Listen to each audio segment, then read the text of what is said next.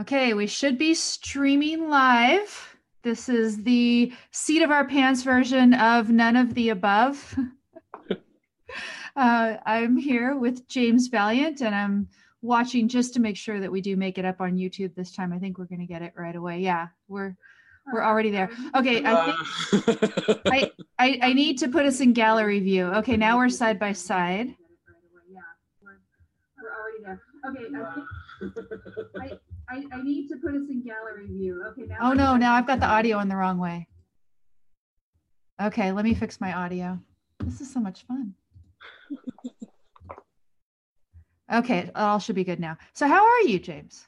I'm really well. Yes. Much, much better. I had some health problems last week, as you know, and thank you for being so patient with those, but they're all cleared up. I'm feeling great. A lot of people sent me links on how to deal with diverticulitis in an unusual way using kind of the ketogenic approach as opposed to the approach they the doctors tell you in the hospital and it's worked uh, well. I gotta say i'm feeling better than i have after any such thing happened before with me so feeling great. That is wonderful. So we are going to cross fingers and hope that it continues for all of us. And uh, i mean you say i, I help you out or whatever. I, Yaron has had this stretch where he's wanted to do shows back to back in a row and stuff, which hadn't happened for so long. And now he's going to be off for another seven weeks or so. So, wow. yeah, yeah. So, now you stay healthy okay i promise i'll do my best um, but you know i'm probably not going to be able to do a show next week just because my life and my schedule is bizarre right. and everything's crazy, you know, a little bit right now for me. So I figured today, my biggest thing is I have to give James a platform. What in the world? Um, well, you know, a free, like we were saying, a freewheeling conversation between such brilliant and scintillating conversationalists like ourselves has got to be, you know, worth the price of admission. Okay, but but I mean, I'll you know, one thing that I I like to do, of course, is I like to steer a conversation at least. So maybe if you know, I'm giving you a platform, but maybe I'm gonna push you in different directions or something. Push, push. what I what I like right now though, this is beautiful. You have your headphones on, so we headphones. have an equal amount of geekiness in the display. You know, you've got your big headphones. I got my big headphones. Okay, we're all cool. But the biggest thing is you can hear me. So, do you remember our first show? Someone was saying that oh i was talking over you a lot or something. And i was talking over you sometimes. So i think there well, was audio difficulties. Well it, it is it's because you couldn't hear me trying to interrupt you gently like i do. So now you can and it's beautiful. So we're gonna we're gonna go good. One question i have for you first because one of the things i was dealing with this morning was um i somebody put a thing on twitter i'll just leave this right here and then tag my name and it's some YouTube guy, and he is. Do you, by the way, do you consider yourself an obleftivist? Are you one of us, James? Yes, I. Oh, I from the, by their definition, you know, it's one of those terms like capitalism that Karl Marx gave us that I think we should embrace. if it, what they're doing is not so much identifying us as being on the left, I mean, it's really hard to think of us as left wingers in the classical sense. Yes. On the other hand, if they want to announce their own conservatism, um, that's their doing. So okay. I'll embrace the term for, for, those purposes. yeah, with it within a limited sphere. In any event, what this guy posted then may have been also a threat against you insofar as you might be known as an obleftivist. Right. I mean, tell me, tell me what you make of this, right? Somebody puts up a graphic and as far as I can tell, it's not a picture of him, right? You know, when when people post on social media or elsewhere on the internet publicly some picture of them like holding some big gun and saying that they have something against some person, mm-hmm. that's pretty much seen as a threat. Okay. A visual threat. Yes. You yeah. don't, need, don't and, need words. Just add a couple yeah. of harsh words to a picture with a gun and you've made your point.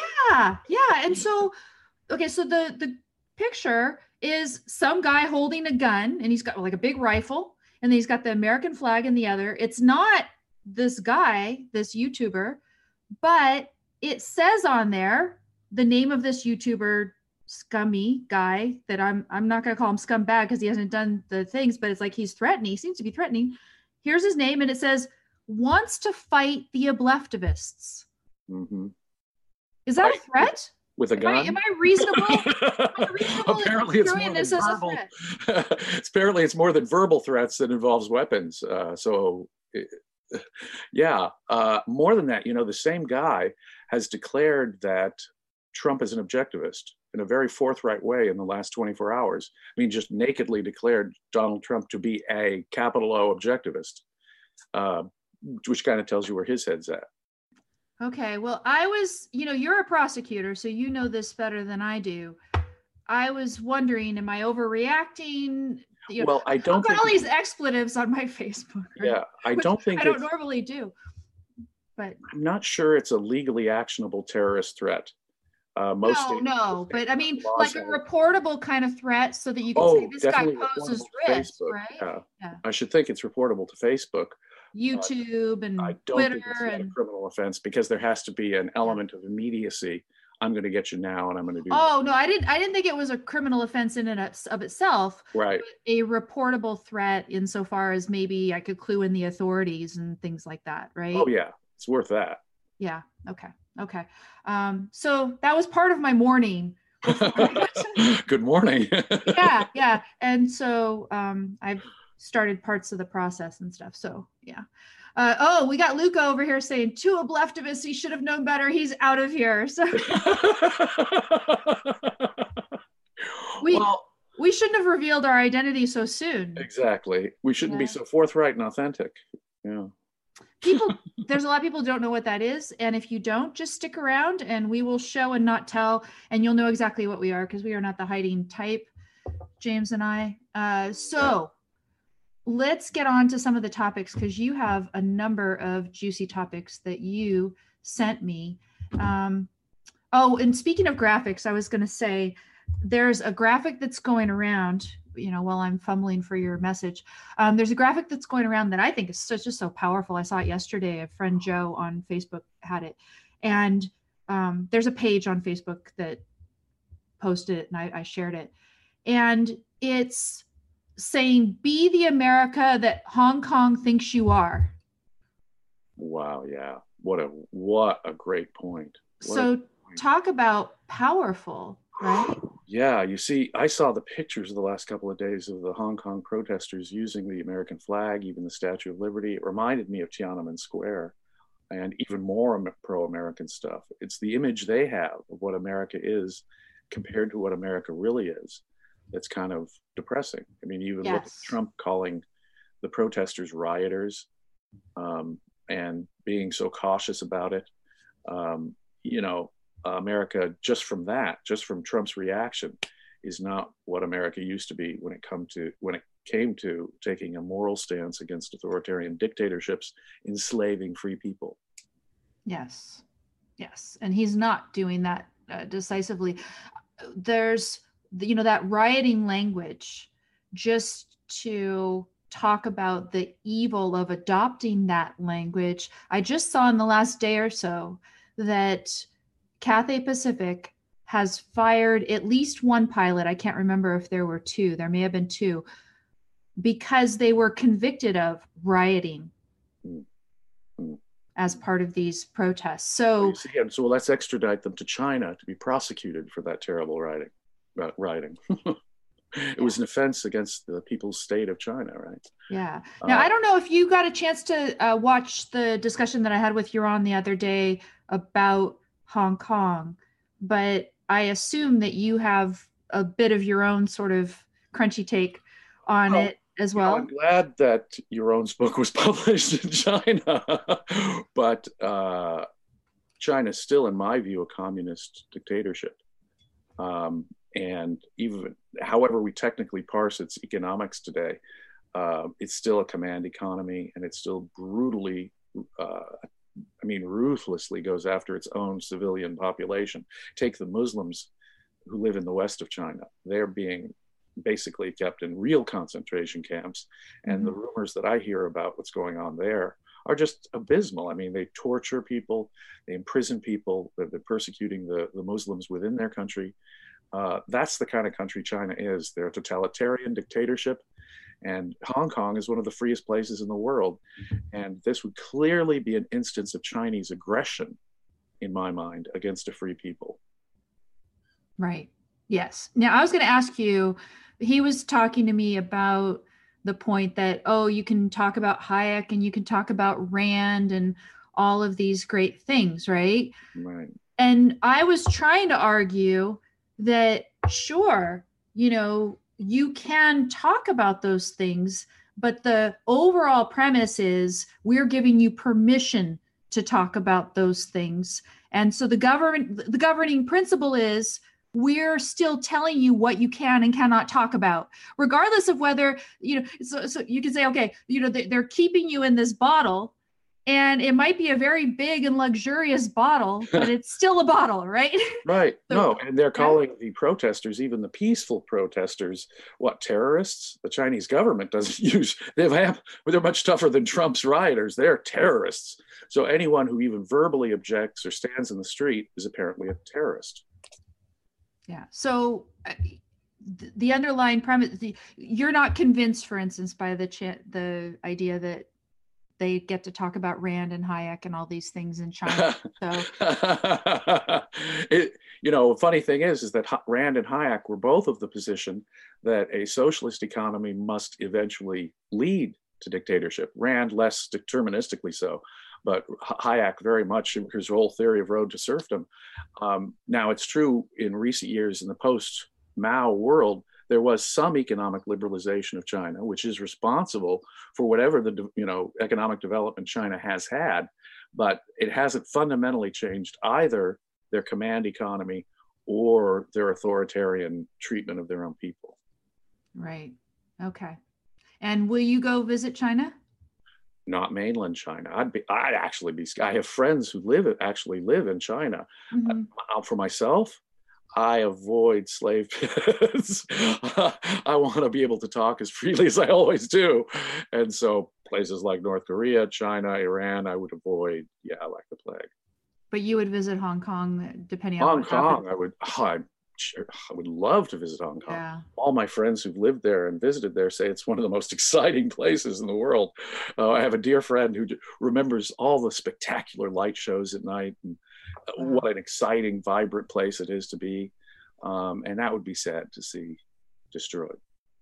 Yeah. China had agreed to give Hong Kong its independent government for 50 years back when Margaret Thatcher, uh, you know, the deal that started with Margaret Thatcher was completed in 1997. They said 50 years, that would take us to 2047. Mm-hmm. But it looks like China is accelerating that by decade. Yeah. Oh yeah, no, big time they are. And uh, that, I mean, extradition is just a, a phony way of saying we're going to make our laws govern your territory now already.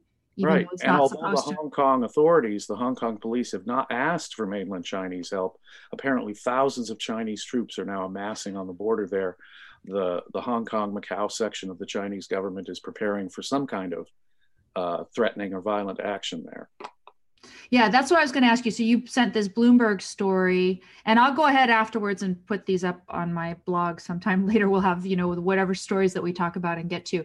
But right. you've got this Bloomberg story. Uh, how many Chinese soldiers are in Hong Kong and why? So they're in or they're on the border? Where are they? What's what's the deal? The belief is that many of them may have already come in and infiltrated the uh, Chinese or the Hong Kong police and Chinese authorities, or not even in more uh, covert ways infiltrated uh, Hong Kong without making it a national, you know, an international story.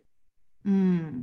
And so that some of them are already there. Some of them might be those plants that make the riots seem like more than they are. Oh, yes, that the Hong, Hong Kong protesters are actually peaceful, but here are these other people stirring things up. Precisely. Very sad. And I and I am not optimistic. I'm not sanguine about what's going to happen. I have to say, I do not think Trump would do anything significant for Hong Kong as he would for trade issues, you know. And um, it's, it's really kind of sad that Trump would have approached the issue of trade war with everybody, you know, North America, Europe, Japan, tariffs for immigration purposes, tariffs for everything on everybody as a normal tool for dealing with things.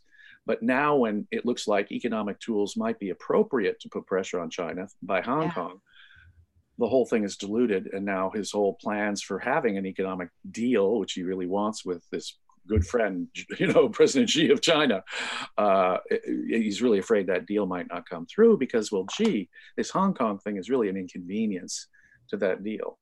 No, and I mean, you know, you know how silly and pragmatist he is. It, there was that story the other day that I was just laughing about hysterically.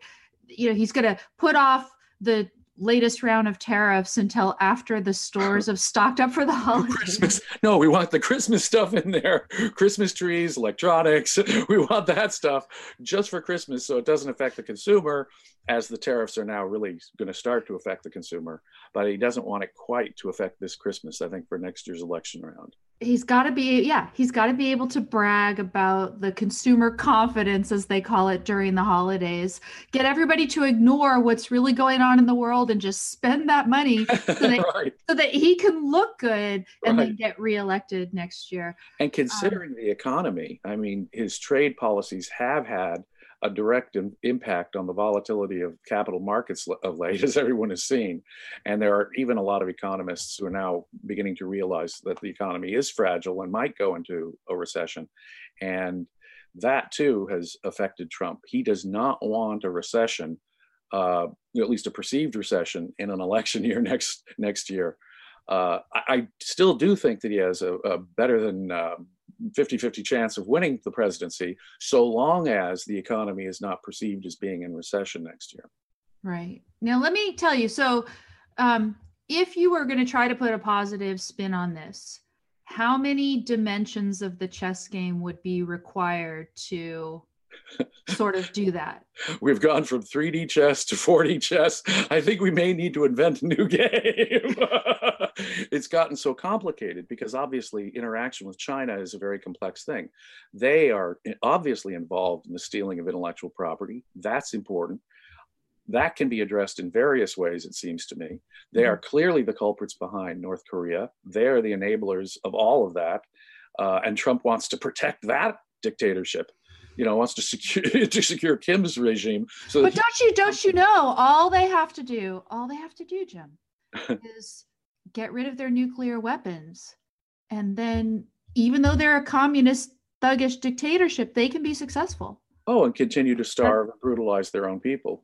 But success, I mean, you know, yeah. su- who are you to say what success is for Hong Kong or for any other country, right? Exactly, exactly. I mean, geez, the wonderful love letters that Kim sends to to Trump I mean, they're beautiful. They're just beautiful from top to bottom, beautiful. So, talking so positively and talking so positively about securing this thuggish dictator's permanent power there, which is apparently one of Trump's stated goals, uh, is very disturbing. So, a trade deal with a, a, dictatorship that might not even keep the trade deal or uh, nuke deal because they've never kept any deal they've, they've struck in the past is more important to him than the actual fate of freedom and free trade in the world because he'd be protecting this dictator with his nuclear powers. If he, even if his plan came true for a deal with Kim with whom he's exchanging these beautiful love letters. Yes yes. So the the thought that just came in my mind is if and we're all assuming that when really something bad is going to happen in Hong Kong the sentiment from people here in United States, how is it going to compare with Tiananmen Square? Right. This, you know, when you talk about one thing that I was would talk about with my old show call it was called Don't Let It Go Unheard. It was named after Don't Let It Go. Ayn Rand had this essay where she, the it and Don't Let It Go is the American sense of life. And part of the American sense of life is a benevolence toward the fellow human being who is a producer who is also a valuer. These people in hong kong we can see you know more than just the graphic with holding up the american flags. These are american in spirit these people right? Exactly. Um, more so than a lot of people around the world are you know more explicitly. More so than many americans. Right. And so you would say that you know at least in the past, right, with the Tiananmen Square, so many of us were cheering them on. but now we have as our head of state Trump, and I just use that term. I hate calling him president, right? But yeah, he's he's there. Um, he's someone who's setting this example that Hong Kong doesn't really matter that much. And yeah, you know, he hopes things work out for everybody, including the Chinese that he wants a trade deal from. Um, he's just going to be kind of blasé and not care. I've had people on Twitter just react and say, "Hey, why do you care about people in Hong Kong? It's not us, you know." And they are us in spirit. They are right. us in right. spirit. And for you know to sit back and and to say, "Oh, well, that it doesn't matter," and they've know, enjoyed free speech, freedom of assembly, free press, They've enjoyed a vibrant free economy in which individual property rights and individual rights in, in the criminal justice system have been respected now because they were, their system was basically shaped by the British system that was there before. Mm-hmm. And so they have, you know, one of the best legal systems in East Asia. And to see a, a, a comparatively just system go under to the military aggression of a totalitarian dictatorship that so brutalizes its own people, just take Tiananmen Square, is horrifying. It's not simply a dictatorship suppressing the slaves it already has, like Tiananmen Square, as if that, and that was horrific enough. That was, I mean, ghastly enough. But to see China go into a place which now for more than a century has had, you know, a century and a half has had a comparatively free and open society go under completely without an American peep, that's that's not America, and that's not the way America used to be. Yeah, and so just sometimes I will imply things and not completely spell out exactly the thought at the end, which is that we would look at that, whatever the reaction is at that point, and compare it to what was going on after Tiananmen Square here, and you might witness, I'm predicting, unfortunately, we're going to witness a market decline in the American sense of life. Oh, yeah. Oh, yeah. Because, because I see Hong Kong as, a, as such a symbol of freedom. Well, you know, as Ayn Rand said, America is under no moral obligation to help out overseas anyone at any time, right? But she also said that any dictatorship can be morally invaded by the United States at any time because they are already in a state of war in effect against their own people. Yes. No dictatorship has any legitimacy. I mean, it's not like they're a legitimate government we have to respect in the first place. China is not a government we have to recognize diplomatically in the first place. We can end all these cultural exchanges, all these agreements through WTO. There are all kinds of mechanisms by which we can affect trade, even without using tariffs. There are all kinds of diplomatic pressures we can put on them. We don't have to recognize them as legitimate uh, as legitimate China, uh, which was kind of a betrayal to Taiwan and Hong Kong in the first place anyway. Uh, but uh, while we don't have a moral duty to correct the situation in Hong Kong, I think that in this instance we have selfish interests as a country. That was what I was going to ask you next because don't we have some property interests of Americans that would be affected if China takes over? Well, I would say the mere existence of such a comparatively free society in the context of China is something worth protecting or trying to protect or doing something, at least raising your, at least doing the Ronald Reagan evil empire stuff. Oh yeah, no, I mean, the, in terms of giving, a, you know, sort of a moral support to right, at least protesters, that's obligatory. I mean, he should at least a moral support. And then to have diluted the whole effect of tariffs with everyone else, it sort of dilutes it as a weapon against China. Now, you know, the Trump supporters, you know, the people who call us leftivists, one of the things they'll say is, well, gee, give Trump credit. He was the first president to bring up intellectual property theft with China. And that's a fair point. It really is. Uh, now, whether tariffs or selected tariffs are the correct way to go about that is a, a separate question. Yeah, but even if IP was the main, you know, intellectual property was the main complaint, we now have uh, Hong Kong on the, the map. And that seems to me as important an issue given how much trade and interaction we have with Hong Kong, and just the fact that they're a bastion of freedom supporting American interests in, surrounded by hostile states like China it, it makes it an important value for at least for us to at least stand up in a moral way and do something about it. But I don't see any of that happening.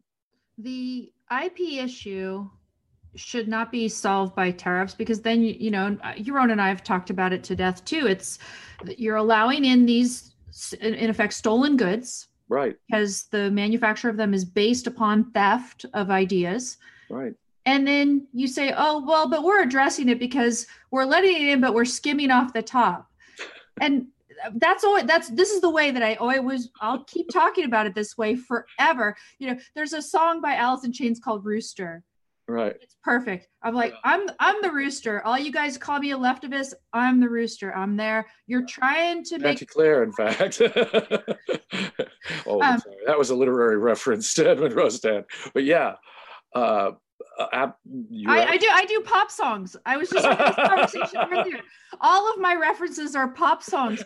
Mine are to 19th literary. You, are, you, you have this erudite, you know, background, and I've got pop songs. That's so I'm throwing them at you. But my brain is still working. So, um, but no, I'm I'm out here saying the truth. And and the truth that I want to keep repeating is that all Trump's doing is in effect allowing the stolen goods through and skimming off the top. And then Americans are paying the tax. He, he keeps boasting about how much revenue the government is collecting and how he can send those revenues straight to the farmers who are negatively affected by his tariffs so that he can not only have tariffs but subsidies the very uh, trade policies in China that he objects to. Yes. So if China wants to shoot itself in the foot by taxing its people with tariffs and making it harder for them, the Chinese consumer, Trump's idea is to respond by shooting us ourselves in the foot by making it more expensive for American consumers to buy cheap foreign products that'll really show them by making us pay more taxes, right? right? Um, but not just that, right? That it's he's bragging about all the money that's being taken in from and Americans. Not telling us really where it's going. I mean, it's obvious where some of it's going. It's all those farmers that he's retweeting because of their support out there on Twitter. Um, so that's where some of it's going. But now he's got, you know, like somehow a bunch of um, what do you call it? Mad money, right? When oh, he's raking it in. He's so happy that he's raking he's it in. All this mad money. It's this fund. And I guess he's deciding he's going to play real estate developer or something because the next topic I wanted to talk about with you is this trial balloon that was floated out there about we're going to purchase Greenland or something. I'm sorry, I had to laugh so hard. There was one really clever uh, meme or, or joke. Uh, Only one? Oh yeah, is a, Trump is planning on buying uh, uh, uh, Greenland, mm-hmm. improving the hardwood floors, including the fix, improving the fixtures, and flipping it for a profit. you know, because he's a wheeler dealer real estate guy. Okay. Perhaps he's got a flip in mind. You know, fix the hardwood floors, put in some new fixtures, and oh, totally flip the uh, house. so, I yesterday I'm out on Twitter and Ben Shapiro, sorry, Ben Shapiro tweets something like, um, if you are against United States buying green, or you know, if you're against us buying Greenland, you hate America. Right? Hate America because we don't want Greenland. I, I, didn't know quite to, what to make of it because he defends Trump, you know, kind of more than I would. But in this case, it turned out I figured out within about a minute or so that he was clearly joking. But I had to just pause for a minute there. I really like, want to check with the Danish government of the Greenland population on that. Yeah. And I have, you know, I have such a a soft spot for Denmark and Copenhagen in particular. Yes. It's like, but but okay, but no, let me tell you, okay. So you, I went through the whole discussion with people. It's not a proper function of government to be a real estate developer. Yes, okay, maybe you have to start a country by buying a certain amount of territory, but this is not contiguous, and we can go through all of those different things. But let me give you, I'll give you, you know, devil's advocate sort of argument. We are in a horrible situation right now not one that Trump is helping, mind you, but it was also contributed to by all of his predecessors, and it is the national debt. No. National debt is huge. Now, one argument is given that we have all this debt, even if he's got all this mad money to play with from the tariffs, he shouldn't be spending it buying Greenland, right? Right. However, absolutely, my God, look at the national debt, and he's been even more reckless than Obama on spending. We have billions, but I'm not going to throw it in to pay any part of the national debt. right. Um, but so here's the thought, right? This is the sort of devil's advocate argument for buying Greenland, which is just otherwise ridiculous. Um, what if he is going to then develop all the oil and gas that I hear that there's these oil and gas reserves and that the Danish are not developing them and there's all this money to be made?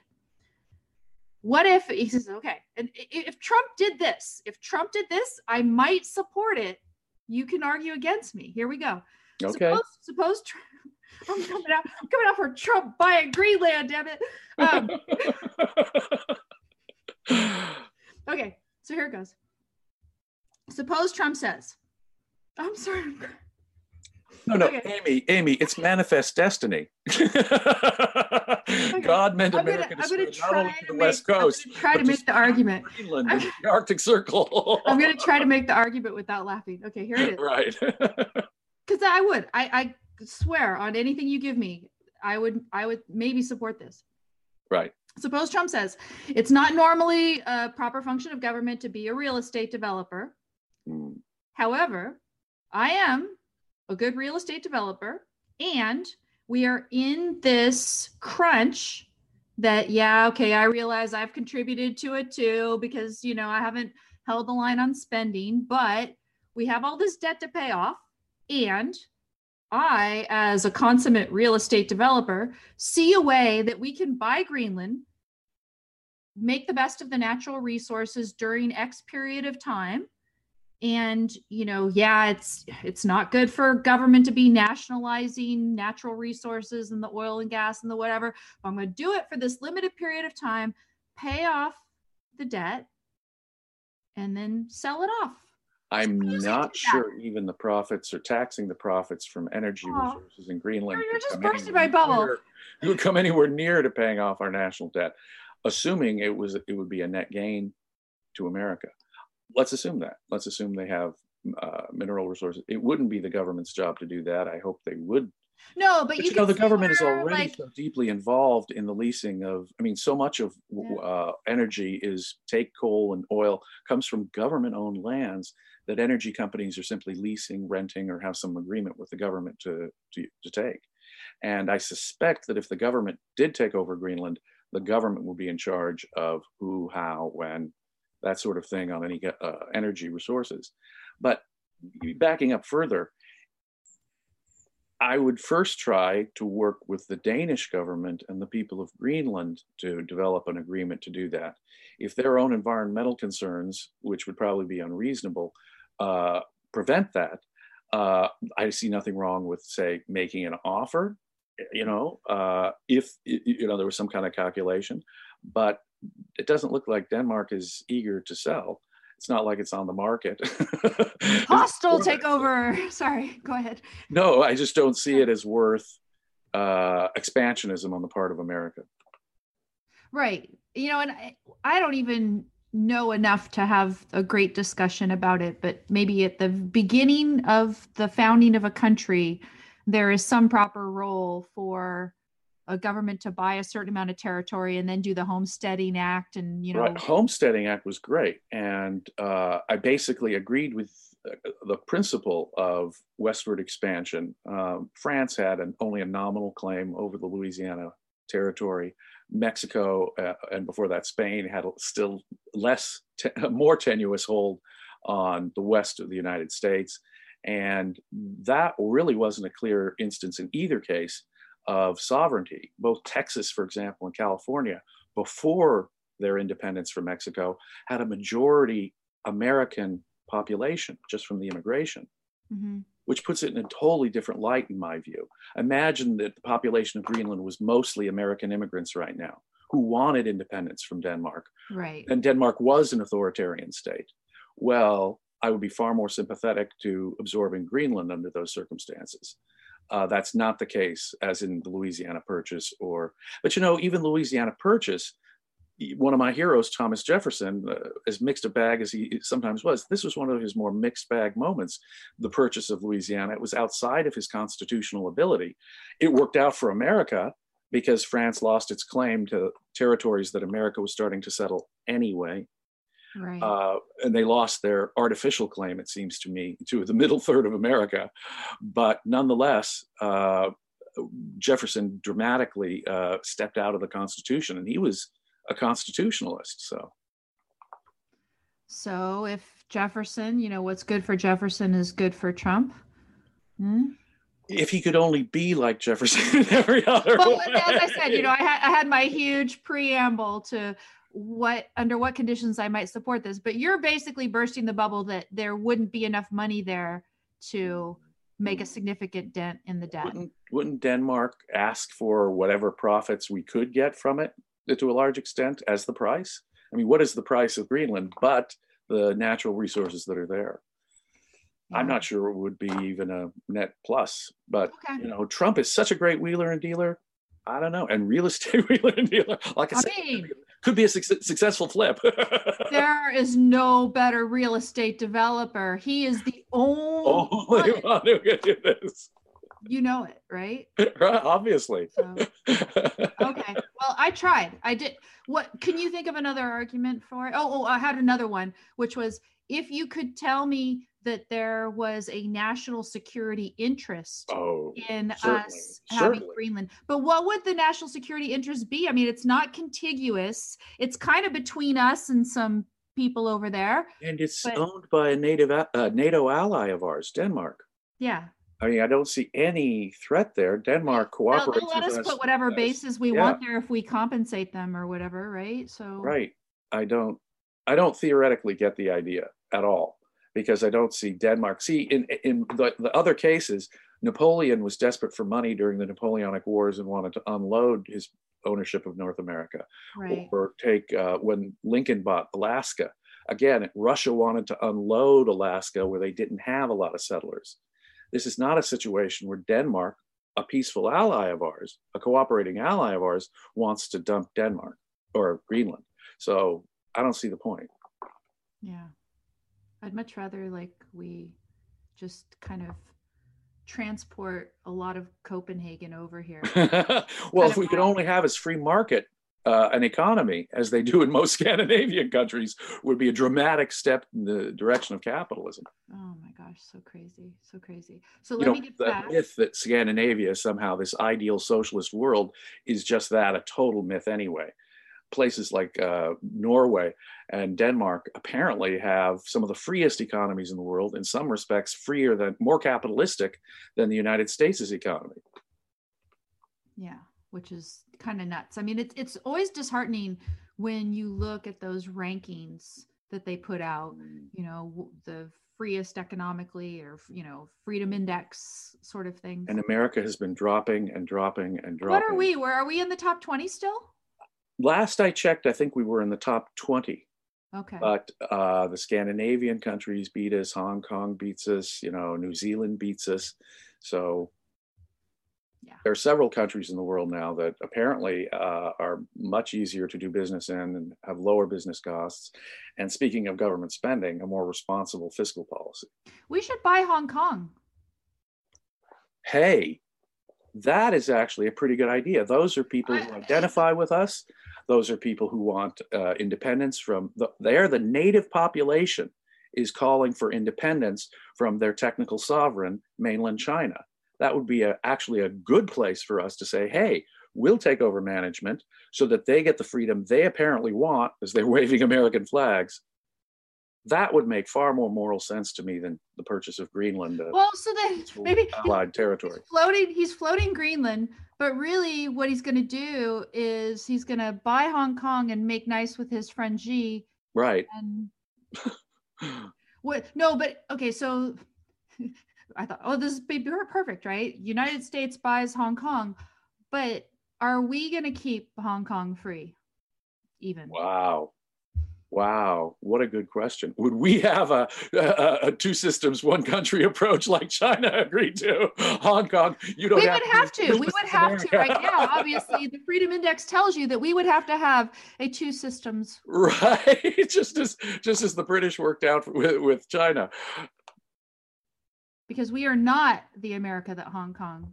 That's the sad thing. Right? That really is the sad thing. Wouldn't it be lovely if we didn't have, if we became more capitalist, if if we started adopting more Hong Kong policies? I, I think I'd advocate two countries, one system, the Hong Kong economic system. yeah. yeah. I mean, the point I was going to make really, um, someone was talking about, well, you know, yeah, we have equal right to go in and help people in Hong Kong you know, kind of push back against China, just as much as we would have the uh, moral right to invade Venezuela. Venezuela has got a lot of good people. I'm not sure if they are as um, principled ideologically as the people in Hong Kong. Mm, I'm pretty sure they're not. Even the opposition groups in Venezuela are pretty well socialist. I don't think they're as authoritarian as the current regime, mm-hmm. but they don't inspire a lot of confidence in terms of bringing back individual rights, capitalism, and basic freedoms. Yeah. So for me, the the argument so Hong Kong over Venezuela, I think just because they're more principled. Also, one of the main arguments for, for example, getting involved in buying Greenland or getting involved in Venezuela is supposed to be the resources, the oil and gas resources but to me, human capital over resources. Uh, yeah. And the people of Hong Kong and their freedom over some trade deal. Should I not even use that term though? Human capital is that a really bad Marxist? Uh, well, it, that does either. you know, left wing economists have long since regarded people as sort of a natural resource. Yeah. That is deeply offensive. They are the source of creative productivity. They're not just a resource and to treat them like some form of capital, like some farm tool, is, I think, to fall into the language of the left, treating people like, uh, you know, material resources. Yeah. So people over material resources. Now, even people even doesn't sound nice enough. Human beings, human individuals human, who yes. long for liberty, yeah. who've lived under liberty, and who are longing for liberty and are willing to take risks for that liberty. We're going to turn our back on them. So we should buy Hong Kong. That's what we should do. Right, right. Um, you gave me a story that to me sounds extremely interesting, and it to me, I think it also has some implications for other things that we can flex our obleftivist muscles about. so we may as well go for it here. Uh, the reason.com article that you sent it's the headline is why governments should not bar entry based on political views and it's spurred by this recent story what there's a couple congresswomen who were being denied or are they are they have they still been denied entry to israel because of their political views? Last i heard there have been discussions back and forth but last i heard they are still banned. Mm-hmm. uh, trump you know said he thought it would be weakness on the part of israel to allow them in.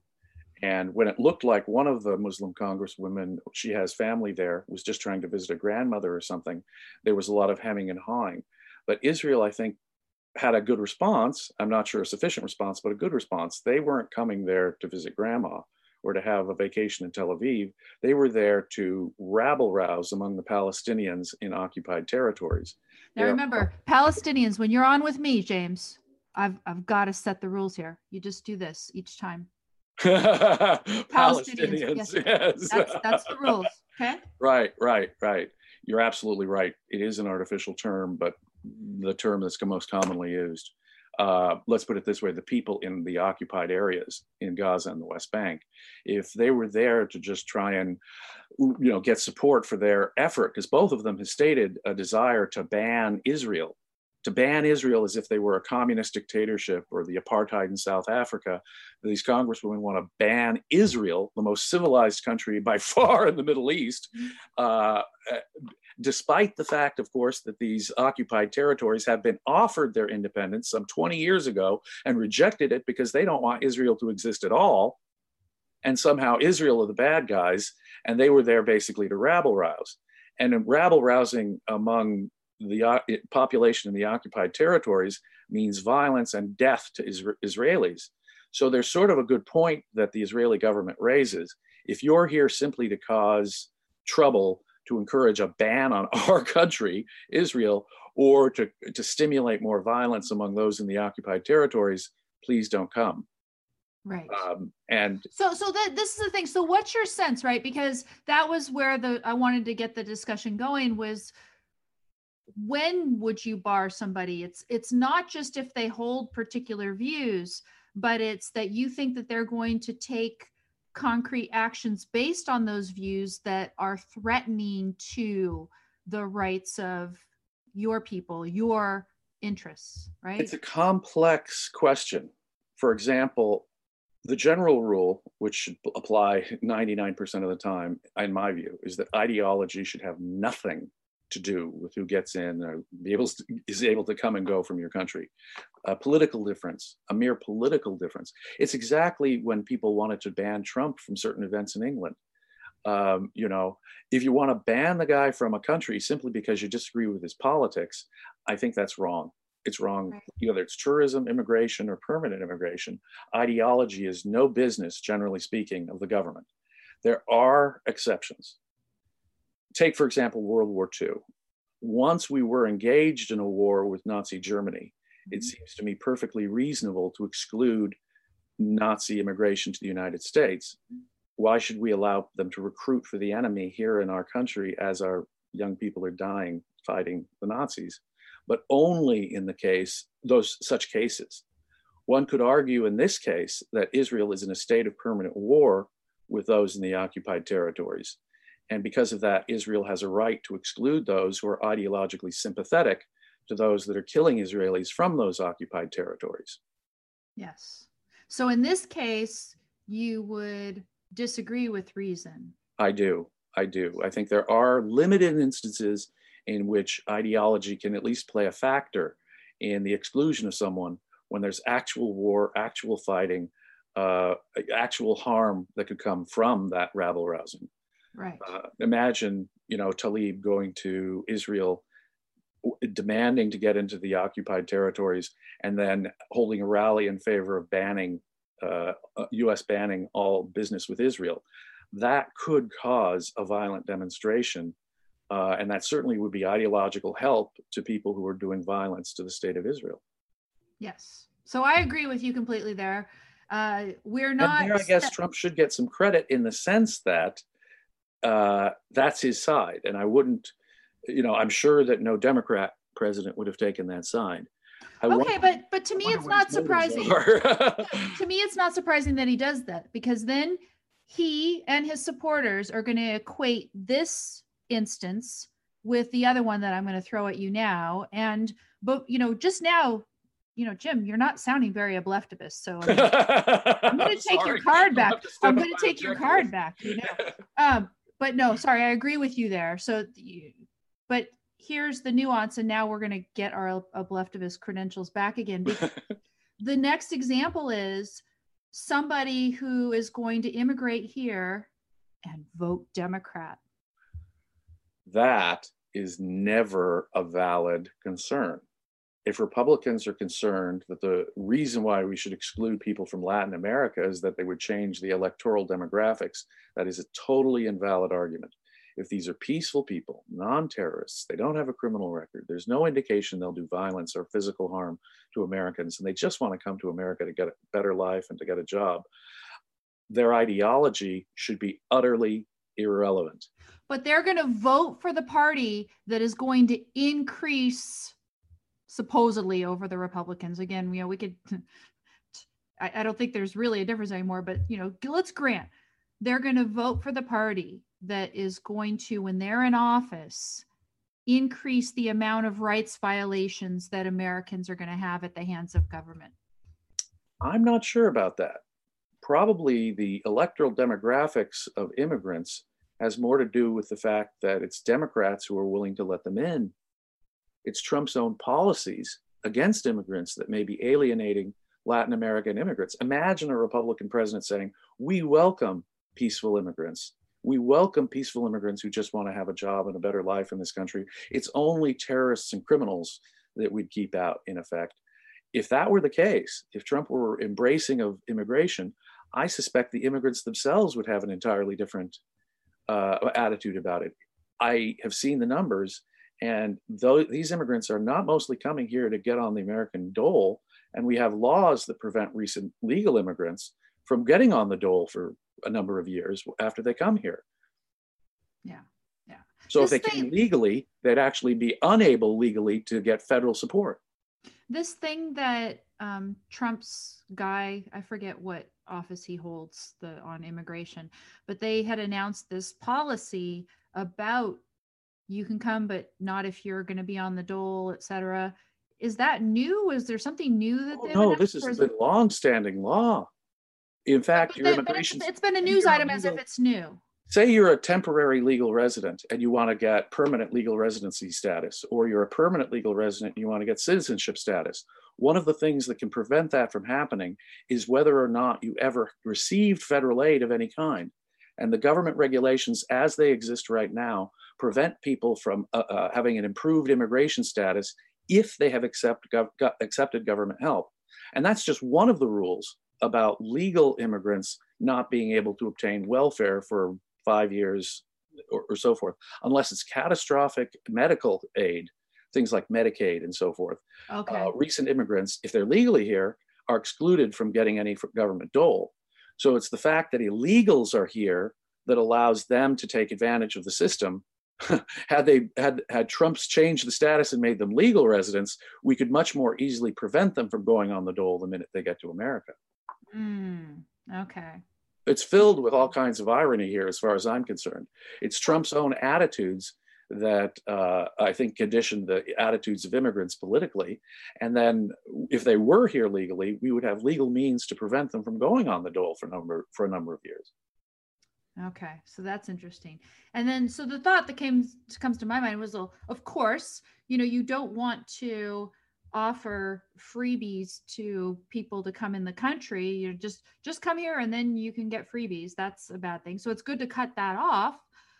At the same time right now because there is so much statism and there is so much entrenchment of government it, it you know you have to be so much more wealthy and productive to be an immigrant who's going to come here and avoid all resource to different types of that is true benefits. i'm not unmindful of the fact yeah. that we have a welfare state and that is in direct policy conflict in my view with the idea of being more open to more you know peaceful immigrants which is mm-hmm. unfortunate uh, there is such a conflict and maybe we need to amplify the laws that would prevent uh, immigrants from receiving government dole uh, or help of any kind uh, right, but I, I guess I was saying more. Okay, so you know, in in a certain context where government is just sucking up so much of productivity in our country now you blame less somebody who has recourse to government aid than if that hadn't been the case right? So in a normal situation is you know if you're just going to come here and be on the dole you know we don't don't you know that that's not our responsibility. Right. Uh, as and when just you know so many more people don't have other options available to them because government has taken them away you right. tend not to blame so much. So you know whereas you know again normally i'm saying no you know uh, it, it's it's sort of like um people say oh well we're gonna trump is gonna keep some version of obamacare right? Right. Keep some version. It's going to be Trump, care. It's going to be Trump Pelosi care, whatever it's going to be. And he's going to say, abortions won't be covered. right? Now, I don't think government should be providing abortions right. for people. It's right. proper. But but in the context where they've taken over the whole healthcare system, that they've made health insurance so much more expensive and, and Trump is just going to continue that process. And then he's saying, well, here's this one thing that's not going to be covered, you know? Right. And it is a sort of uh, intellectual hypocrisy I think on the you know uh, on both sides, frankly, on both sides, frankly, if uh, uh, you have the Democratic candidate saying that illegals should get free medical care and free education and all the social services, and anyone can come through, and we should abolish ICE at the same time. it seems to me, as critical as I am of ICE's current policy, it's not the ICE, and that's the other thing it's not the ICE officers, it's not the immigration border patrol officers who are the bad guys. They're the left is turning them into Nazis when they're just enforcing existing law, however bad that law is. Uh, so the left is filled with hypocrisy, but Trump is also filled with hypocrisy. We got to take care of our own. We got to provide everyone with health insurance here. And one of the great obstacles in his mind to that is allowing unlimited immigration. No, they're both they're both uh, inconsistent. I think in their policies. Yes. Logically. Definitely. So I, I guess really my my my my kind of niggling sense is I'm not so hostile to immigrants who resort to some public aid in the overall context of government having messed up everything and making it harder for people to be productive and just go on their own steam. Uh, absolutely, that's absolutely correct. That's all. I mean, we hold it against the immigrants for our policy anyway. Yeah. So, yeah. Okay. Um, I think I think we've said all of our leftist stuff about. yeah. so, so, well, the point I would make too is that, you know, Trump's Muslim proposed Muslim ban way back when when he came into office. You know, there was a certain logic to not allowing unrestricted immigration from certain Muslim countries. And, and, some of the countries on the list weren't even Muslim countries. It was identified countries uh, that he had an immigration ban on the thought that we were having military problems from terrorists and others coming from those countries. That is an entirely different logical argument than, say, let's keep out Latin Americans who just want a job here. Yeah. I don't get the connection. Not at all. Not at all. So I think I think oh I had the so the the follow-up question for you was you are not then in favor of some sort of ideological screening of people coming in. No. No, quite the opposite. In fact, if if the Republicans had a benevolent policy towards peaceful immigrants, I think that the political issue would mostly go away. Yes. Yes. I think that's right as well. But we do need to clean up all of those things that make these issues messy. Oh, know? absolutely. Absolutely. Why, why is prayer in school such a big issue? Because government runs the school, you know, all of those very messy issues. Abortion funded by under Trump care or whatever, you know. The minute government provides health care, it enters a world of moral questions that are none of the government's business, such as abortion, assisted suicide, uh, who should get it the most expensive you know medical treatments right now in terms of priorities prioritizing life and death so the minute the government takes over healthcare it's involved in moral issues that should be none of the government's business it's the same with education the minute they open their mouth to start educating our children then of course everything they do if you're an atheist parent you have a right to complain if they do pray and if you're a christian parent you can say hey i want my kid to pray every day in school but the government is taking a stand because it's running the schools. Yes. And any stand the government takes at that point is wrong. It shouldn't take a stand at all about the moral education of children mm-hmm. or uh, whether abortions you know are, are done at this hospital. Those are just not the government's business. But once it enters those businesses it must invade personal freedom. It must make anti-abortion people either pay for abortion or pro-abortion people not. It must make important decisions that are moral and none of the state's business. Exactly. Yep. That's where we are. Uh, Bree over here in the YouTube chat says both sides would agree to ban objectivist immigrants. I think that's true. In fact, Trump would probably have someone at Google and Facebook making sure that conservatives got representation, but that objectivists were identified as a bannable hate group. did, did I tell you that I think I'm on some list for monitoring on uh, Twitter? I my little post that wouldn't surprise me at all, Amy. No, I mean, I've been talking about you know. You've got to be at least shadow banned there, baby. Well, well I'm, I'm, I think I'm probably shadow banned, but okay, bulk bulk metadata collection, right? Right. Um, I have been an outspoken critic of it forever. I, you know, we I'm, got the most interesting private message on our none of the above page at Facebook from someone. After our first discussion about how the government should stay out of big tech, we actually got a private message from someone who said, Would you be willing to join me in our antitrust case against Google? to which I quickly responded, uh, No, thank you for the offer, though, but would you be willing to join us in a petition to abolish antitrust laws? to which he responded, Are you insane? I'm going after one of the quote, biggest effing companies in the universe. To which I responded, Well, universe is a big place. and it is bigness bigness should not be either a crime or a tort. so you it's know, my what- only response to him. what's the what's their colluding with government though? It's a it's a problem. Yeah, so I Not to don't know. that Google isn't doing things worth criticizing. What they're how they're cooperating with China is unspeakable. But antitrust isn't the solution any more than usually tariffs are a solution to anything. So No, no. Yeah, no. It's a, I'll we'll ask them if they want to join me when I'm gonna go after challenging the FTC Facebook consent. right, right.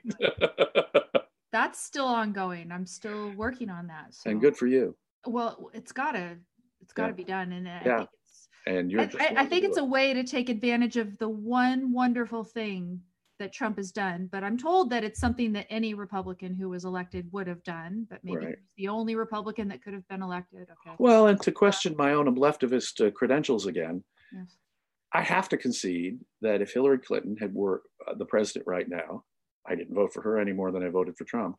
Uh, we would have unspeakable Supreme Court nominations Yes. that would be all in favor of, say, creating welfare rights, positive welfare rights for people, and so forth. That absolutely terrifies me as a possibility. So while I totally disagree with, say, Kavanaugh's jurisprudence, I, I kind of like Gorsuch's jurisprudence from what I see, but I really don't like it. I had to come to Kavanaugh's defense when he was being smeared during the, you know, the nomination process. But even Kavanaugh is better than what I suspect a Democrat would have put on the Supreme Court, even though I strongly disagree with Kavanaugh's uh, jurisprudence. Yeah, I wonder if Kavanaugh is sort of like the Supreme Court's version of Trump as a Republican, though, right? right, right. Morally neutral, very pragmatic. What does the law actually stay, say, and how closely can I stick to that? Yeah, that's my analogy. Yeah, good Uh, one. Gorsuch, I love, but Yeah, Gorsuch has said some really good things. He's he's becoming even better in some ways than Thomas, who'd been my favorite. yes, yes, and I mean, you know, I'm nodding. I'm again, you're a scholar erudite. I'm, you know, pick and choose when something Oh, really No, no, you're a passionate. You you're a passionate the brilliant scholar on privacy law, by the way. No, no. I am a I am a tremendous valuer on privacy and I've gotten in there and put my brain around it because I thought it was interesting and I had a solution to a problem. But um I looked at the two opinions Thomas versus Gorsuch in the Carpenter case. Exactly. And Gorsuch is much more receptive to the idea that there can be a property interest involved in protecting this information. I think if I sat with Gorsuch for five minutes, even no, if I had two minutes with Gorsuch, I think I could tell him my solution and he would get it right. like that. We've got to arrange a private lunch between you and No, no, Justice no, so Gorsuch. this is part of the whole FTC Facebook thing that I want to get this up there eventually, right? I think Gorsuch Um, seems to be actually more open minded to ideas about individual rights and freedom and property rights and privacy uh, in a principled way, the limits of government, uh, than just about any justice we've seen in a little while. Yeah. No, excellent. So we have to we have to give credit where it's due for that. I think I think Um, Trump gets at least some credit. You know, that was a brilliant move on his part during the campaign. Everyone could see that he wasn't a free market Republican. Everyone could see that he wasn't a principled Republican like Goldwater or even Reagan. Uh, so he had to reassure the Republican base.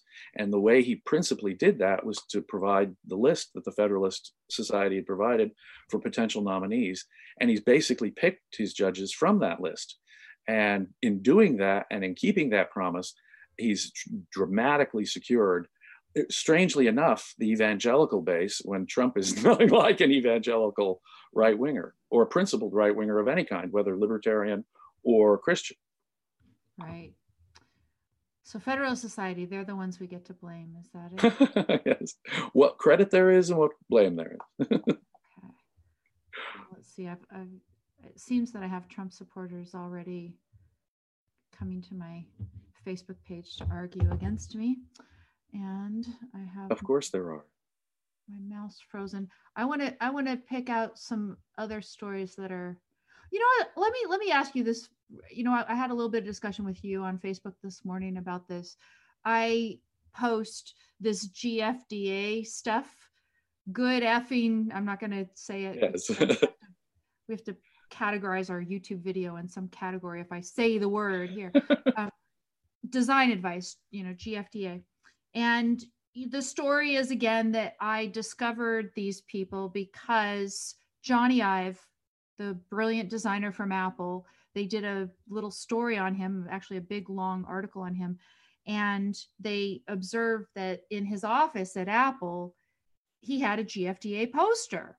And what GFDA does is they provide advice, just like, you know, sort of motivational advice, motivational advice, just like so many other people do. Every, you know, there's tons of outlets for motivational advice, but theirs is often funny and it's laced with profanity. And you know, I've, I've had discussions. The S word, but the wisdom they give there, the real solid psychological advice that people, a lot of people need, is really worthwhile. Um, yeah, it's motivational. It's, it's, insightful. Sometimes um, it's wrong, and I don't repost the ones that I think. Are right. you know, I, I, I, no, no, no. I'll post a quote from the Dalai Lama or the Pope if it supports my view, or Immanuel Kant if it supports my view. But they are actually very consistently uh, posting a lot of good stuff, even if we don't agree with all of it. Yeah. Yeah, and I think the premise should be that when you post something from somebody else who is clearly not an objectivist, it's not that you're saying you agree with every last thing that they say and the whatever. Um, but the one thing that you know is this really a value to use profanity in this is this just kind of there being sort of edgy but i made this really could just kind of thought in my mind this morning that uh, you know what why do i like these people so much? And i was thinking okay well here i am. So many people post whatever piece of mushy motivational advice you know that gets to them in the, that moment that they they needed to hear it. So they figured everybody else needed to hear it too. So i'm guilty. it, i do that. Put it out there right? Um, why confront our issues directly with the person involved when we can post it passive aggressively on facebook. Um, no but it's not even that. It's like confessional too right? Yes of course. No. Seriously like seriously this is you know a lot of the stuff is like yeah this resonated with me. Not necessarily because i have something i have because you know believe me all of us who are adults of a certain age have gotten to the point where we realize we do have to go talk to that person right? Yes hopefully. So, you're not going to put laundry out on facebook you know this dirty laundry stuff. You're not going to do it right? Mm. but um this the you know the to me i again it's this is this resonates with me and a lot of it is just benign stuff it's you know just don't procrastinate is one of them right, right? don't right. effing procrastinate so right. you know it's it's it's not if they're saying get over something and move on or if they're saying be yourself and or if they're saying don't care what others are doing if you really believe in what you're doing just do it stuff like that then it's motivation for your, our independence. It's motivation yeah. to resist social pressure. And I get that a lot from them.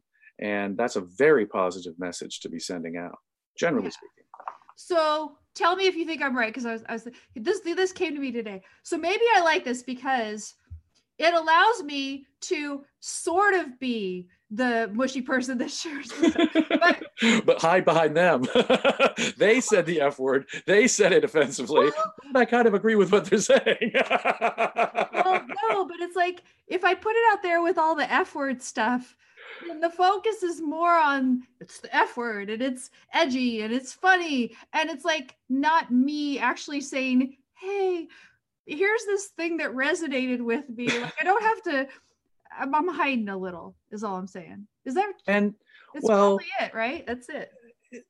I don't think you would use the F word if you were to compose. No, but I don't. That's the whole thing. I don't. Now I used it this morning because of that guy who I saw is threatening me. Well, yes. If he's threatening, then a sharp response is appropriate. But if you're making some general advice, you know, be yourself or don't compromise, and you use the F word in the process, I don't think you would do that in a general meme. Uh, so it's not so much hiding as it's just agreeing with the sentiment, forcefully put, and pay attention. The F word is simply sort of like an exclamation point to say, and I really mean this, and don't be trapped by this. So, uh, you know, and profanity, I don't have much of a problem with profanity. I mean, I usually agree that it's bad writing. There's usually a better word. Mhm. If that's the appropriate word, use it. I'm not a big profanity fan, but I also don't think that we should be censoring or concerned about. I mean, I hear from eight year old kids profanity that I never heard from my male buddies when they were drinking. So today, so I standards do change linguistically as well. I guess the sense with the advice about you know whether it's effective to use it in this context is that it's supposed to kind of jar the brain a little bit and help this sort of message because again the kind of motivational messages that they give are not so different from anybody else. Sometimes we could say that they seem to really get it more than a lot of other outlets for motivational messages. There's some some nice stuff there nice formulations that aren't necessarily profane particularly in this one that i had today on instagram. People can Yeah. go check it out. But um that that it maybe helps it penetrate the brain a little bit differently than all the other millions of times that you've heard whatever that message is Well, you know what General Patton said? Huh. He was asked why he sweared so much when he gave speeches to his soldiers. And he said he wanted to get the message through good and strong and so that everyone understood that he meant it, even the folks in the back who weren't kind of paying attention. So he would, you know, throw a GD at them or something, uh, you know, call them bastards or something and get their attention. Um, and today, I think more and more, st- linguistic standards have changed that if you really want to get someone's attention, mm, that's a way of doing it, especially in a one-liner meme.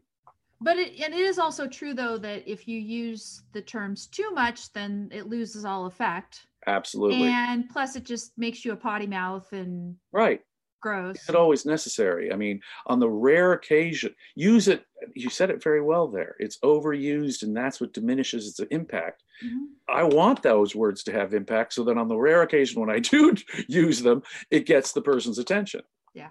Yeah. And so like this morning, I'm just I was using so much profanity on that one thread about the threat as Well, you know. he's threatening and he's holding a gun. So Yeah. So that that's the so yeah, it's it's not me, but I still think that's part of what I'm doing. I'm kind of eh, it's it's a diversion, it's a distraction as well. yeah, yeah. In that context of me sharing, look, this resonated with me today. I really needed to hear this today. That's what the straightforward person would post. And here I'm like, yeah, I'm so cool.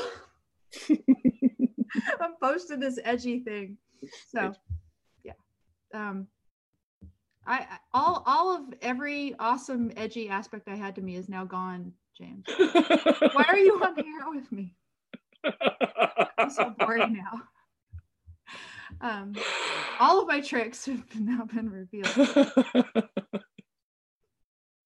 well, the best trick of all, of course, is to know what you're talking about and come from a principled, consistent stand. the language is optional and contextual, I think. I think I do that. And really, that's, uh, you know, integrity was a part of this this morning. Right.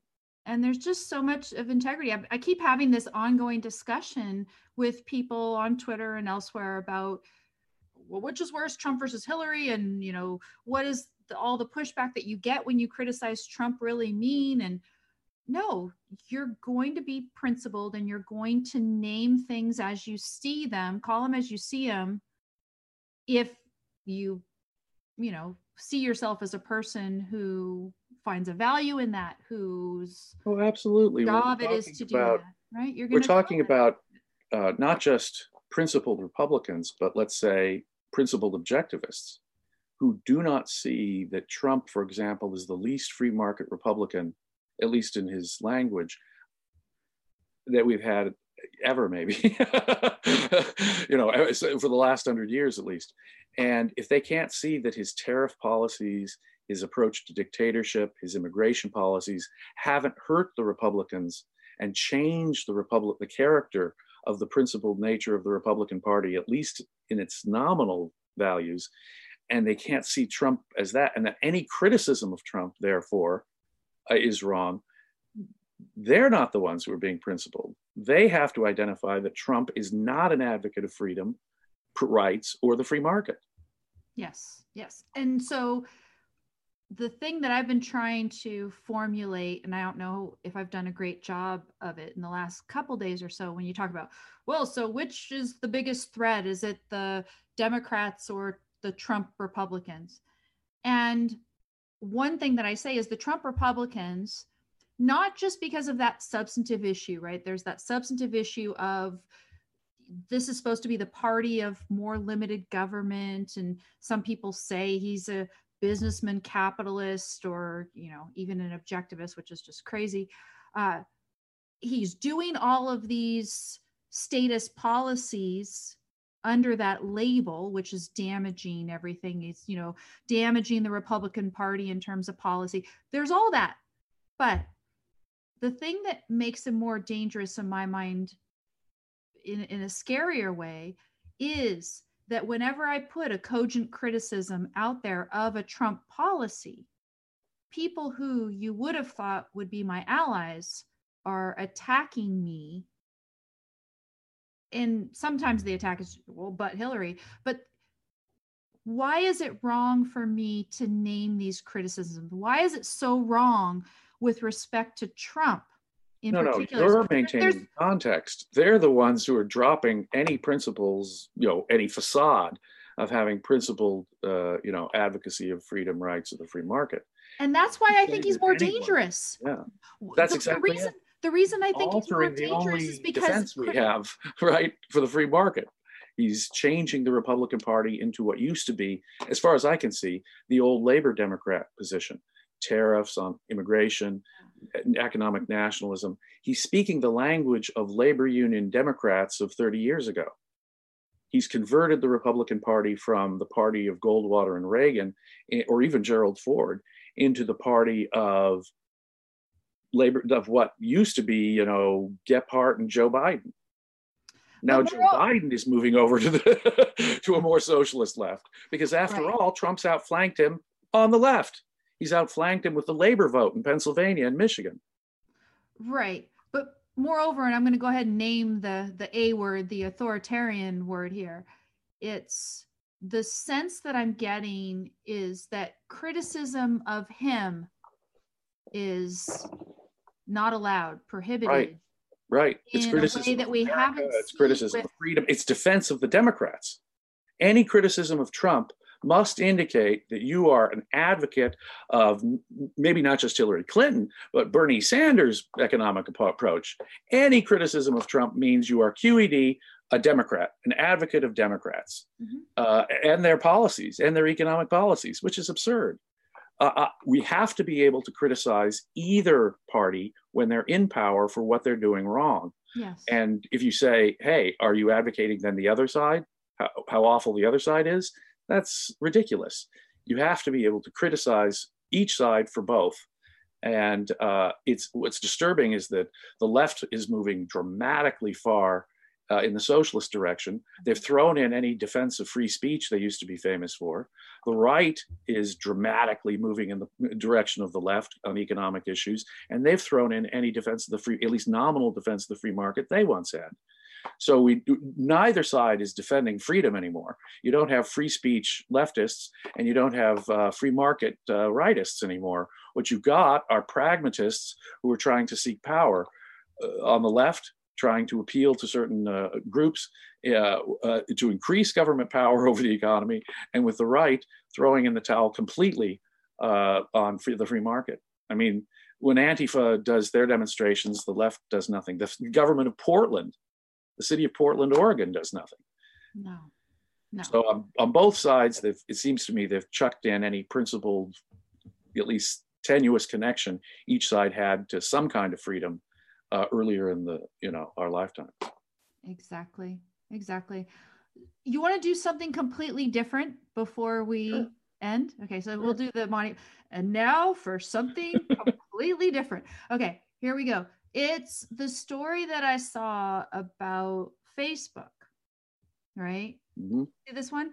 So Facebook has reportedly used third party contractors to transcribe private messages on I think you had to hit a button where you say it was okay to transcribe my messages. Right. So there, there's the proviso, right? So Right. you know, a lot of people just read the headline and then they share it around. And then I read the article, and so what it said is that Facebook was trying to see how accurate the artificial intelligence that they use to transcribe those messages is, Mm. and they were using as you know the test data anonymized messages but from real users of facebook and real users of facebook who had opted in in a certain way by saying hey i want you to do a text to or excuse me a Right. audio to text you know Right. You can, text. you can do a text. Uh, you can listen to my private message and do a text uh, uh, transcription of it.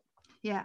Now, th- I guess the assumption by the user is that it's a computer that's doing they're Mm. listening. But it's all on their computer.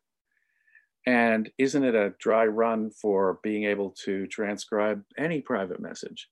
And since the government is getting access to maybe. Facebook's Yeah. information, then can Facebook say, hey, I want those trans, or could the, the government say to Facebook, the government say to Facebook, I want transcriptions of private conversations that you have? Yes. That's scary.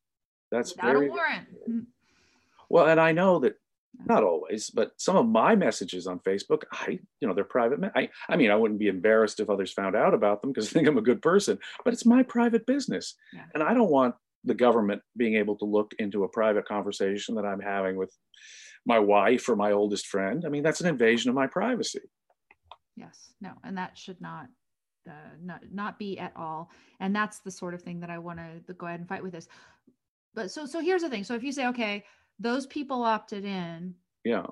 maybe it's better in that sense and that facebook is trying to improve its services and stuff but it seems to me that if facebook was just wanting to know how well the technology worked which is a valid business purpose Sure. that they could have just phony conversations audio that they have their ai transfer why use Even if it's anonymized real they use could have tested that without using real conversations, couldn't they? They could have created their own dummy conversations from a dummy account and see how it worked. But they chose to ask thousands of real Facebook users to be able to peep into their private messages, not just their public postings. And as I say, now the government ha- apparently will have access to all that data. So they yeah they, they, they might uh so the way that i see facebook in this regard i i don't see them as blameless because i think you know sure facebook you could have done this better. Maybe it's cheaper to not have to hire people to make phony audio messages of various kinds that right, you want to test the ai on right? Right. but you, they have to hire actors you know how horrible it is that they have to hire actors as opposed to using you know testing on just they could have used they could have used mid-level employees at the company. They could have gotten you know a janitor, a Buy secretary. them all some and have 'em conversation, sit there and have fun, right? Yeah, talk about uh, you. You pretend you're Cinderella, and you pretend you're the the Wicked Witch, and have a phony conversation, and we'll see how we can transcribe it. Right. Yeah. They could have done it that way, which just Right. would have been so clean and nice. and- Right. But instead, you know, let's take them at their word that they just did it this way for their business purpose. It's a fumble, right? And it's something that gives the FTC leverage to say, oh, well, we have to regulate you because you did. Now, I still am going to say at the end of the day, I hate that phrase, um, that, you know, they shouldn't be regulating Facebook. There could be compensation to anybody who could be identified as having been harmed by this, et cetera. I mean, it'd be embarrassing to have Well, Facebook has an agreement. party Facebook has an agreement with me. I when I do Facebook, I'm submitting and agreeing to the agreement that Facebook has with its users. If it's if Facebook is just doing what they said they were going to do in the agreement I agreed to, that's one thing. But I didn't agree to have a government monitor come in and check what Facebook was doing about sharing information. Yeah, there's that too. And and then the second issue is even if it doesn't involve a government monitor, which right now they're on the verge of creating that danger explicitly, at least. Um, even if there's not a government monitor, did a person knowingly consent to that third party actual human hmm. sitting there listening to Did they even know it was a human being listening to their private messages yeah they thought it was just some computer right. doing it or something so right. i don't know where that story is going to go the other thought that came to my mind when i saw that story is it just came out this story mm. and the consent order that they've put together it has this strict date of i think june 24th or something or 27th something like that that only the uh, you know everything up to that time whatever facebook did up to that time it's going to be held blameless for. So there's going to be a huge incentive for facebook to want that order oh, to yeah. stand. Oh yeah. Okay. You can avoid any cambridge analytica suits at all in the future now or any individual suits or class action suits at all now yeah. So the thought that came to my mind is this conduct that's just been the subject of a news story in the last couple days. Yeah. Is it something that Facebook would be absolved of any blame for thanks to this order under the right. FTC? Right. And if so, that's going to make Facebook want to fight me in trying to oppose the government takeover of Facebook. Right. And they'll have a legal argument. Awesome, right? Lovely. Well, not a legal argument, but they have an incentive. I don't think they have an incentive to make the legal argument at the least. Yes. Incentive to make whatever. Well, given the fact that given the fact that they were just exempted from this agreement, they could, you know, and that's very often what government regulations do. It'll create an artificial standard, and all the company or the, you know, uh, defendant in a civil suit has to do is say, "Hey, I was complying with the government regulations. Yeah. It doesn't matter the harm I caused or the dishonesty that I used, so long as I complied with the government regulations." And then, of course, there's the other side of it, which doesn't really care about corporate fault and imposes strict liability if there's any harm, whatever, uh, whatever the company's fault. Yes. So uh, companies are sort of got they sort of have two guns to their heads and are basically agents for the government when both guns are pointed at them. Yes, and the order, if it stands, does one thing along those lines that you're saying in terms of giving Facebook a pass for doing something that you and I might not like, mm-hmm. which is this issue of metadata. So it explicitly gives permission for Facebook to retain all the metadata for communications, anything you post on Facebook, whatever you delete, so long as you don't deactivate and delete your whole account. So if you decided, say, Jim, you say you said, okay, well, I know it's coming. You know, you've got, uh, you know, FTC and DOJ are going to be having access to all my Facebook data because of this order. It's coming down the pipe. And, you know, I don't want to get rid of Facebook. Facebook's a tremendous value to me, but I want to go in there and just get rid of some things selectively that are just really private to me. It's not like they're incriminating, but it's like, you know, like you said, I've got some private conversation with my wife or whatever in there, and I, I don't want the government. Why should they know about uh, my kid's health or my economic issues with my boss or my personal issues with my wife? I mean, wait a minute here. Those are really personal issues. Yeah. Yeah, so and even if it's just metadata, they're finding out the clicks that I'm clicking on, the people I'm talking to, how many messages I'm making. Even that is an invasion of my privacy, but it's also the foot in the door. Mm-hmm. If not if metadata, why not others? Why not the content? Yeah, yeah, but yeah. So the order says explicitly, Facebook can retain that metadata if you don't delete your whole account. That is ridiculous. And that is alteration, of course, of the agreement that I started with Facebook on. So, well, of course, they say they can change the terms of service at any time. Sure, sure, sure. And I'm the one who's got to opt out. But when it involves the government, in a suit of the government they had and government agents coming in there, there's really, I have the choice of either take Facebook's agreement with the government or leave it. And the government shouldn't have been there at all. No, exactly. And then that's that's one way in which if this order is imposed without the opportunity to challenge it at least, right. Our interests have not been adequately represented one bit. Right. Right. As as users, our interests have not been adequately represented. And exactly. that's something that needs to be made clear. Uh, one, you know, kind of a nerdy point that I have in my mind is whether that provision in the order conflicts with under the GDPR and I think even before the GDPR, you know, as part of European law generally, they have a right to be forgotten. Mm. That they say that you know that you could go to a company who's got this data about you, and in you know as long as there's not some sort of legal action pending or you know potential for legal action, yeah if you say go and delete all my data then they're supposed to you're supposed to have this right to be forgotten or you know maybe they retain some but it's very there is no right to be forgotten if facebook is told it can retain this metadata and that on demand without further process from court without a warrant etc ftc and doj can obtain other information from a Facebook. photograph i may have deleted a private message I may have deleted. Wait a minute. Yeah. That's kind of creepy. Yeah. And part of Facebook's metadata could include what the photograph is of, right? Because one thing we know about Facebook is, for example, that Facebook, the AI, seems to be pretty good at identifying nudity, mm-hmm. right? Right. You're not allowed to post. Supposed to be the things they key in on, right? So part of the metadata might be well there was some nudity in this picture right you mean you dared to show some uh, photograph of the of some renaissance statue of venus or david yeah beautiful nude sculpture or painting or whatever right. Is, right? Okay so you get you get the, the picture of, of what they're doing to us i have literally had friends that have posted classical art famous art in the Western world, and they've been banned because there was nudity in it. Yes. Crazy.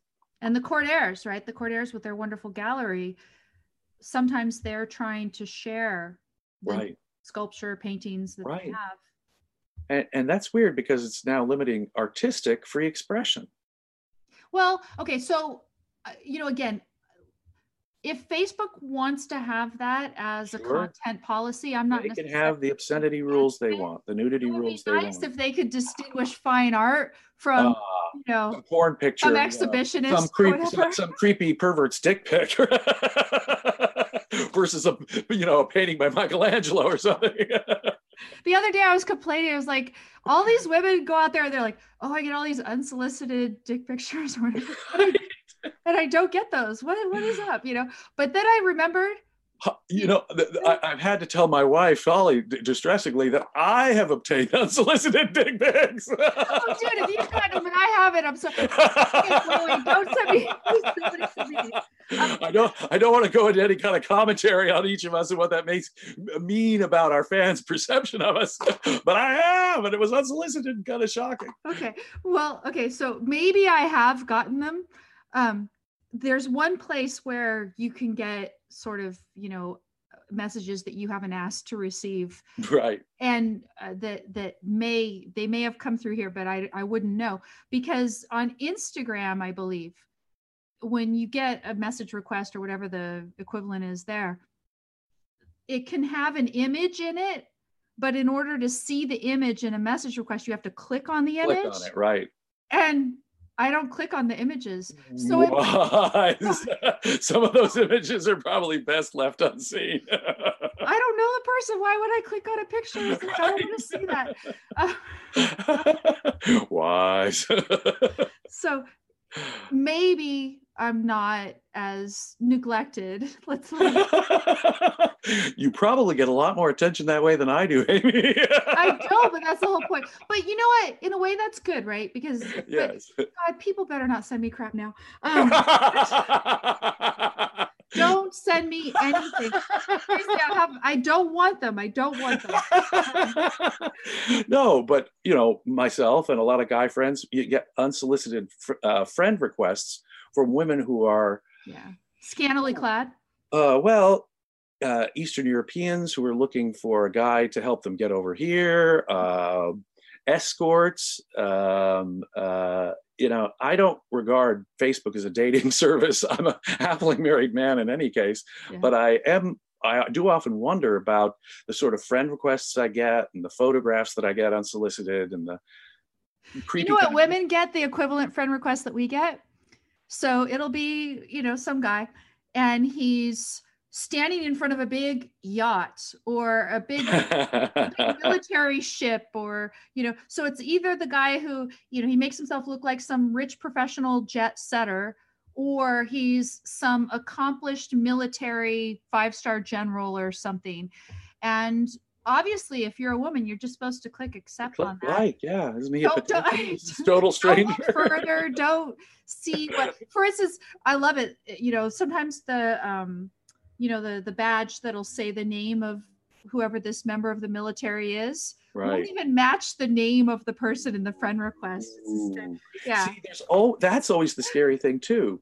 You know we could all be being catfished you know there's that mtv tv show where you know people well and there are government agents on there you know too. Oh yeah. So oh. they figure if and, and you know i'm i'm okay with government agents you know if they, they want to go and you know try or whatever. That's i don't think that one thing my third party doctrine theory won't do is get rid of secret agents. I think secret secret right. agents fine. But just be aware so you know there's people out there who are representatives of the government and they'll friend request you and then the idea is whatever you share with your friends therefore whatever. But People I, I don't think realize, in fact, the degree to which undercover FBI agents have infiltrated so many parts of our society.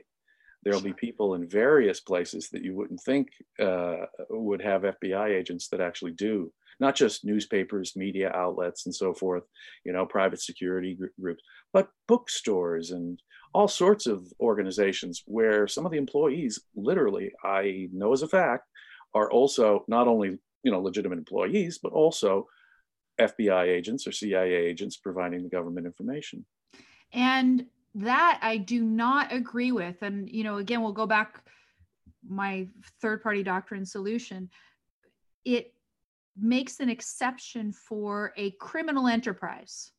So, for instance, there was a story recently about there was some online group and the online group was, it was understood by everybody who was in the group, was for the purpose of sharing child pornography. So this was a case. This was a case in Arizona, but I, I was, I think I was talking about this case with Tim Sandefur.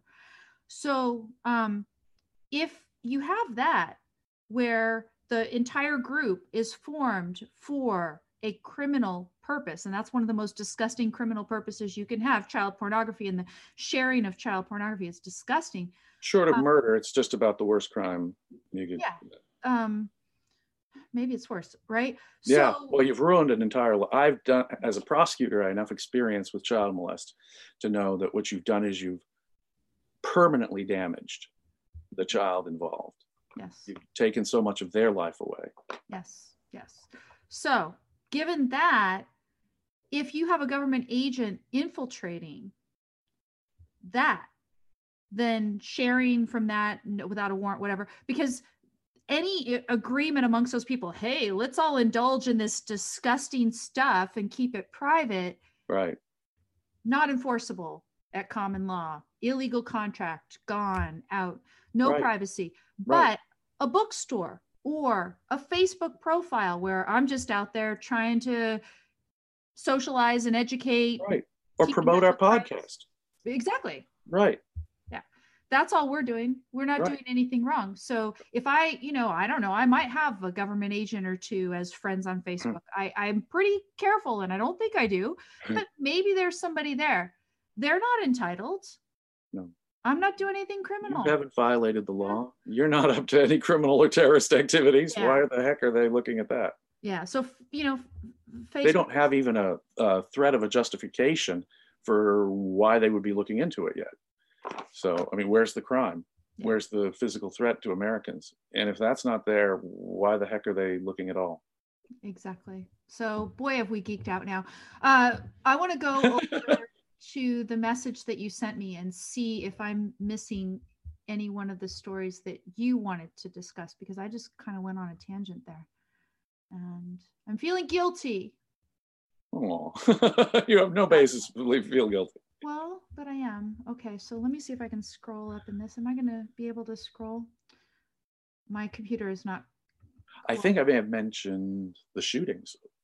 Yeah, so what did you want to say about the shootings? Well, uh, I was disgusted at the immediate way it was politicized, the, the shootings, the horrible shootings, both in El Paso and in Dayton. Um, I was distressed at the way the two, the difference in the way the two were, were discussed. And I was further distressed uh, at the complete dropping of context when it comes to gun violence. You know, the amount of shootings that occurred just in St. Louis or Baltimore or Chicago, Mm-hmm. the course of a single weekend, eclipsed the number of shootings in both mass shootings put together. Mm. And you just take, you know, the 50 some shootings that occurred in Chicago the same weekend as both mass shootings. You know, um, take, for example, too, the ineffectiveness of gun control as such. London has basically got the same violent crime rate, murder rate that New York City does Mhm. now. London has some of the most strict gun control laws in the world, of course. Um, and yet, New York's pretty. So their murder rate was greater than that of New York City, this year it's on schedule to be about the same. Gun control has zero to do with violent crime um, directly. In fact, as for the last 20, 30 years, as gun ownership has increased, uh, gun crimes have significantly decreased overall, and gun accidents have even significantly decreased over time. And on the other hand, the presence of guns, I think, is the one thing that uh, could end and prevent. I mean, just the presence of an armed guard usually prevents uh, gun violence, but it's the presence of that armed guard that could possibly stop it. Um, I, I'm not big uh, a big fan of either side's approach. Trump will complain about video games. Trump will complain, uh, you know, about uh, the the lack of, of, of moral character and so forth. Talk about psychological red. He'll even say that we should lock up more crazy people, just for being crazy, which I'm really opposed to. Yes. So let's lock up a bunch more crazy people because we have a gun gun issue. I mean, involuntarily car- incarcerate people because they are alleged to have some psychological illness. I don't think that's the correct approach any more than I think gun control is the correct approach. Uh, so the politicization on both sides has me rather disgusted. Yes. Yeah. Some kind of background check is appropriate, but then where you draw the line. Well, for getting guns. If, for example, someone has a psychiatric problem or has stated threats that the police know about, restricting them from having guns is one thing. Putting them into a facility involuntarily Exactly. is what Trump advocated in the day after these shootings. We need to lock up more nuts. Yes. Uh, wow, it's not just taking their guns away, it's taking their total freedom away because the government assesses someone as having a psychological problem. That scares me at least as much as gun control does. But you know, they could sure use some guns in Hong Kong right now, eh? They could. It was interesting. One of the the complaints that I got when I was out there on Twitter, you know, I got a lot because I had that one tweet that Shapiro retweeted. So I was getting a lot of pushback from pro Chinese and stuff. Yeah. And they were saying, well, at least we don't have the shootings and stuff that you've got over there. Okay, yeah, I see. Here's one. So, what about uh, Tucker Carlson saying, was it like the white racist problem or whatever is a hoax? Is that the. Let me, let me let me get it more accurate. For decades, America has had a violent right racist problem. It's part of our history. The KKK, the neo Nazis, uh, the skinheads. White supremacy is a hoax, is what he says. For, for 18 years, I was a prosecutor before Trump ever came along. And we had white nationalists and KKK members and skinheads who were a violent threat of a problem, like uh, the mafia, like Al Capone, the KKK was properly infiltrated by the federal government because they advocated violence and they were a systematically violent organization.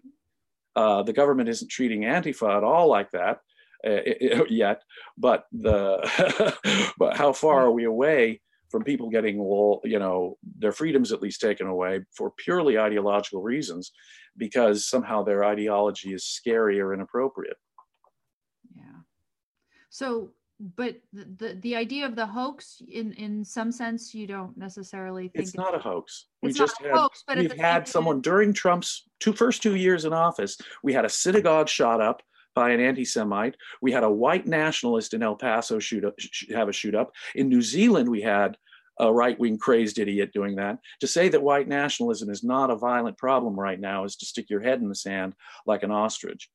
Uh, it, uh, Trump at least acknowledged it as a problem in the wake of these shootings, and deserves some credit for that. But to minimize the idea that we have a white national problem. Now, if I were to compare it to say, say to the uh, Islamic threat, the threat from you know uh, Islamic violence, uh, I'd make the comparison fairly. I mean, thousands of people were killed in a single day in 9/11.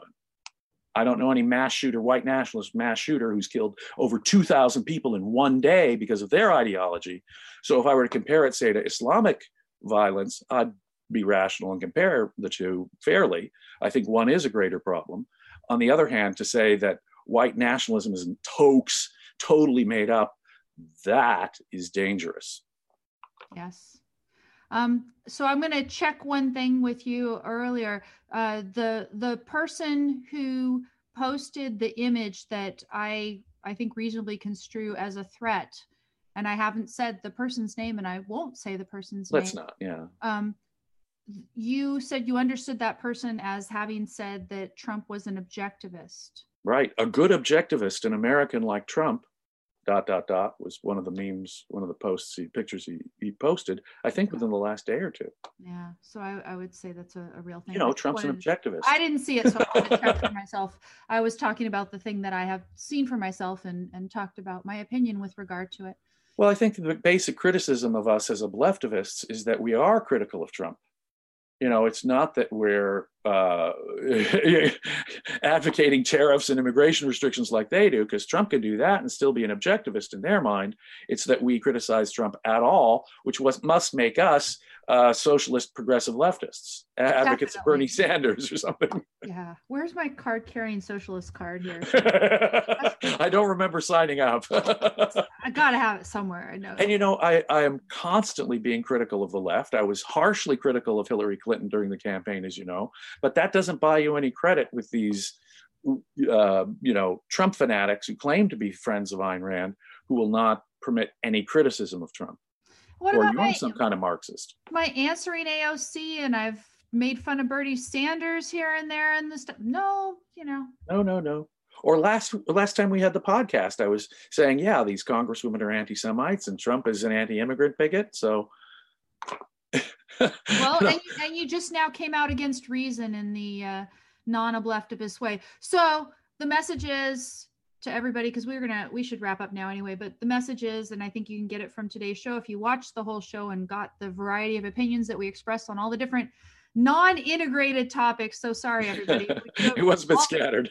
all over the place. But you know you can't really put us in a box. You can't pigeonhole where we are. As if we're supposed to be a leftist we're supposed to be leftists of some kind then why would we disagree with reason, for example, on that issue about? No, we are none of the above. Yeah. Proudly so. Yeah, definitely. So, thank you so much.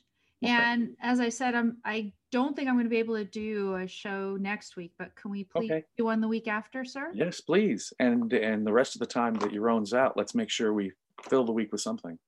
Yes, definitely. Oh no, we, every every single week. Let's do it. Okay. Cool. Yeah. You, love sir. it. So so two weeks, not from today, but probably the Wednesday. Wednesday, probably. So, uh, okay. Yeah. Nearly two weeks from now. We'll do it. No, this is great. This is always such I fun, Amy.